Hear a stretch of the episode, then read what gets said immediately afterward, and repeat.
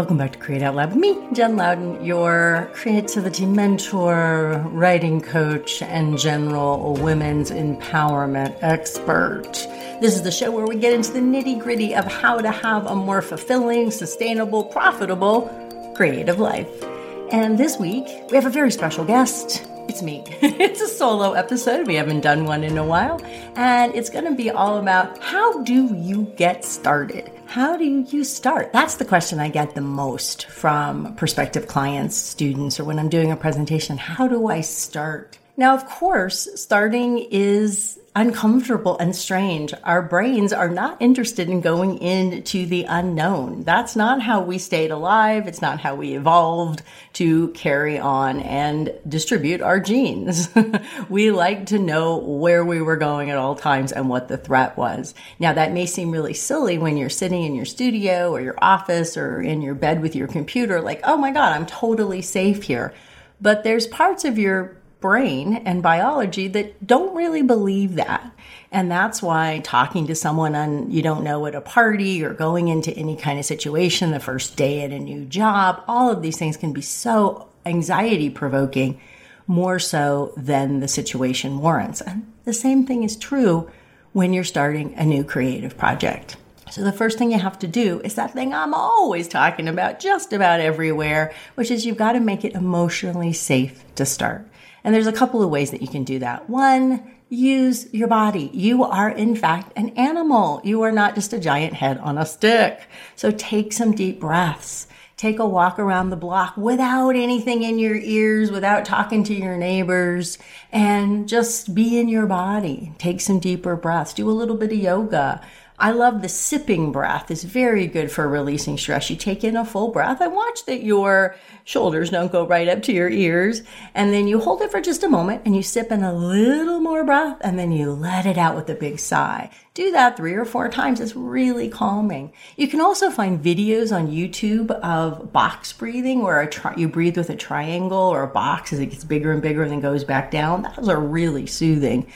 It only takes a couple of moments. But one of the things that we do when we're thinking about starting is we don't actually take into consideration that starting is scary. So if you start there, if you start with the idea that starting is scary, you're going to do so much better right out of the gate because you're like, okay, of course I'm going to have some unease or some anxiety. It doesn't have to make logical sense and most of the time it won't. And I can take care of part of that by calming my body. The next thing you can do that's really useful when you're starting is don't try to work for big swaths of time. A lot of us have a voice on our itty bitty shitty committee that tells us we're not a real creative, we're not a real writer, we're not a real singer, performer, whatever your genre and medium if we don't work all the time or for big swaths of time or until we're completely exhausted and falling asleep and trashing ourselves. And if that works for you, great.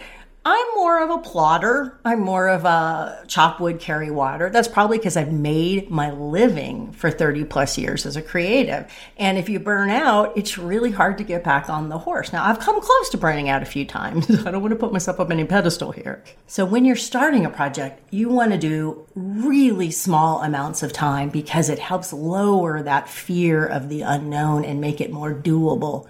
And you want to give those small packages or what I call teeny tiny containers of time you want to give them a real clear beginning and end. And this may seem rigid to you, but just try it. Just try it for when you're starting. You don't have to keep going with this if you're more of a get into the flow and lose track of time for hours. That's fantastic. Flow is very motivating for our creative brains. If you can get into flow and stay there, fantastic. But if you're having a hard time starting or, of course, restarting a project, make your teeny tiny container really small with a clear beginning and end. So it might look like 15 minutes. It might look like pick up a pen and make three lines in your sketchbook. You have to make it as small as you need to actually do it. And then don't leave it to vagueness when you'll do that. Maybe it's first thing in the morning in bed while you're drinking your coffee, or maybe it's on the bus while you're commuting and you're like, for the length of my commute, I don't listen to a podcast. I listen to the same soothing music. I put it in as soon as I sit down on the bus. And for that length of time, I attend to my creative work. Even if I don't produce anything, I don't multitask. I don't check emails. I don't listen to a podcast, etc. I just do the sketching or the wordsmithing or whatever it is that you're doing. So teeny tiny containers, make it small and then make it clear when you'll start and Practice stopping at the end of that teeny tiny container, really stopping and leaving the work with acknowledgement that you did what you said you would do, that you showed up for your desire and made progress. That acknowledgement is something I work really hard with my clients and, in, and my students in my programs to make a habit. It's very uncomfortable for a lot of us to acknowledge simply that we showed up. We like to judge the work. And if we had a good day of creating, we're like, yeah, that was fantastic. I celebrate. And if we had a bad day or we struggled or not a lot came out, we pile on on ourselves. And this is terrible for any part of your creative life, but especially at the beginning. You are the worst judge of your work, as Sam Bennett said a couple of weeks ago. And every artist will say that you are the worst judge of your work. The judging your work is a waste of time until way later in the process. You're just starting. So instead of ending a session and then focusing on how it went or what you made, put your attention on the fact that you showed up and say something to yourself like, Yay, I made progress on what I want. This is very important distinction for your willpower. Some research shows that if we sort of celebrate, like, look, I did it and, and I'm done, you know, not that you're done, but like I, I did that, whoosh, that can actually make us feel like we don't have to return to the work. And so instead, we want to not judge the work, not be like, wow, I'm done, but say, wow, I'm making progress. I did what I said I would do. I'm making progress on what I desire. And that can be very motivating to get you back the next day or whenever you do your teeny tiny container. Next idea about starting. I do think when you're starting, having regular contact with your project, even if it's for those three strokes in your sketchbook, is really helpful. Think if we start, stop, start, stop, go away from it, come back, we can really, there's no momentum. There's no clarity building. Making those teeny tiny containers really small makes it easier to get to it even in the midst of your busy life. So beginning to really just focus on that habit of, of getting back to it, making it small, making it clear, fantastic. Another really important idea for starting is not to start at the beginning. Starting is not the same as beginning at the beginning. I have been prey to this so many times myself. It is such a waste of time or can be. And I have had to pull my students and clients out of this morass over and over again. So I have a lot of empathy for that place in your brain that says, let's just go back to the beginning over and over again. Let's get that beginning right. Let's get the just right beginning. And then the project is going to just unfold easily. I'm going to be so clear. Only way I get clarity about what this is or what its shape is or is if I keep going back to the beginning. And that's the kiss of death. And that's why a lot of projects never get off the ground. I want you to jump in somewhere where you know what to do and where you have juice and energy. No starting at the beginning and no starting with, I should do this. I have to tell them or do this first, unless it's absolutely physically necessary because you're working in a plastic art we make our starts so much harder and often grind to a halt and not finish because we do a lot of should work. Now, I work primarily with writers. So for writers, it is, hey, I've got to tell the reader all this backstory. I've got to tell the reader all these facts, or I've got to tell them my entire body of work. I work with a lot of nonfiction writers. And then I can get to the part that I'm really interested in. I'm like, no, no, no, let's skip that part. If we need it, we're going to need it a lot less than you think, and it'll be a lot faster to put it in in later. Maybe with a painter, maybe you do a bunch of backgrounds. Maybe you do them on some cheap paper just to try some new colors and start to think, hmm, what background colors do I want to paint on the canvas or the wood or whatever you use? Maybe if you're a quilter, you start with looking at trim colors instead of the big overall pattern. Start someplace small, some start someplace where you have energy. Start someplace in the middle, at the end. I want to speak now to the experienced creators and writers who know when they're starting that they may be really excited, but they also may be pre exhausted in that you know what a big project takes. And sometimes we don't want to start because we're afraid we don't have it in us. So, a couple of thoughts on that. One is you may not have it in you. You may not have it in you. Does the thought of leaving this project and not exploring it leave you bereft? Would you regret that if you died in the midst of creating it? Would you be like, no, I, I don't regret it. I was doing something I was really interested in. So do a check. Like, how much energy do I have for this? Number two, for those of you who have a business around your creativity like I do, maybe you need to really look at your schedule.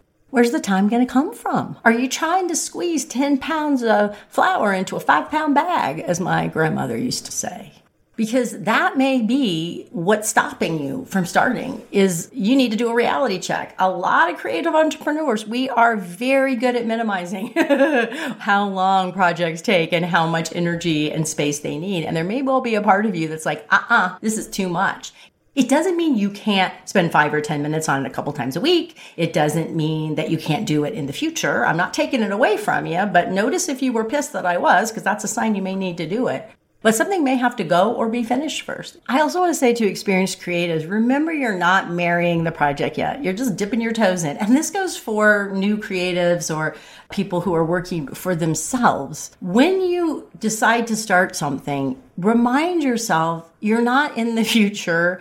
You haven't devoted the rest of every waking moment of your life to this. You're just dipping your toes in. You're just seeing within those teeny tiny containers, is there something here that has joy for me, that has meaning, that fits my mission? Again, for those of us who have businesses, that it's going to help me with what I'm up to here in the world? Or is there just something I really, really want to do for myself because it fills me up? Yay, that's enough. Because we humans are so good at having an idea, imagining it being this huge, amazing, and perhaps exhausting thing, and then deciding to give up on it in less than the time it takes to wash our hair so don't do that to yourself. Keep bringing your focus back to each teeny tiny container and making them really small and really clear what their beginning and end is. After a month of doing those, sit down with someone you trust, another creative, a partner, and ask them to simply listen, not to make comments, not to fix, not to give advice, as you talk about what you've learned, what you've noticed, what you know now from this month of teeny tiny containers. And then maybe the shape or the clarity of the project and next steps will emerge, or maybe not. And then just decide two more weeks, four more weeks of teeny tiny containers.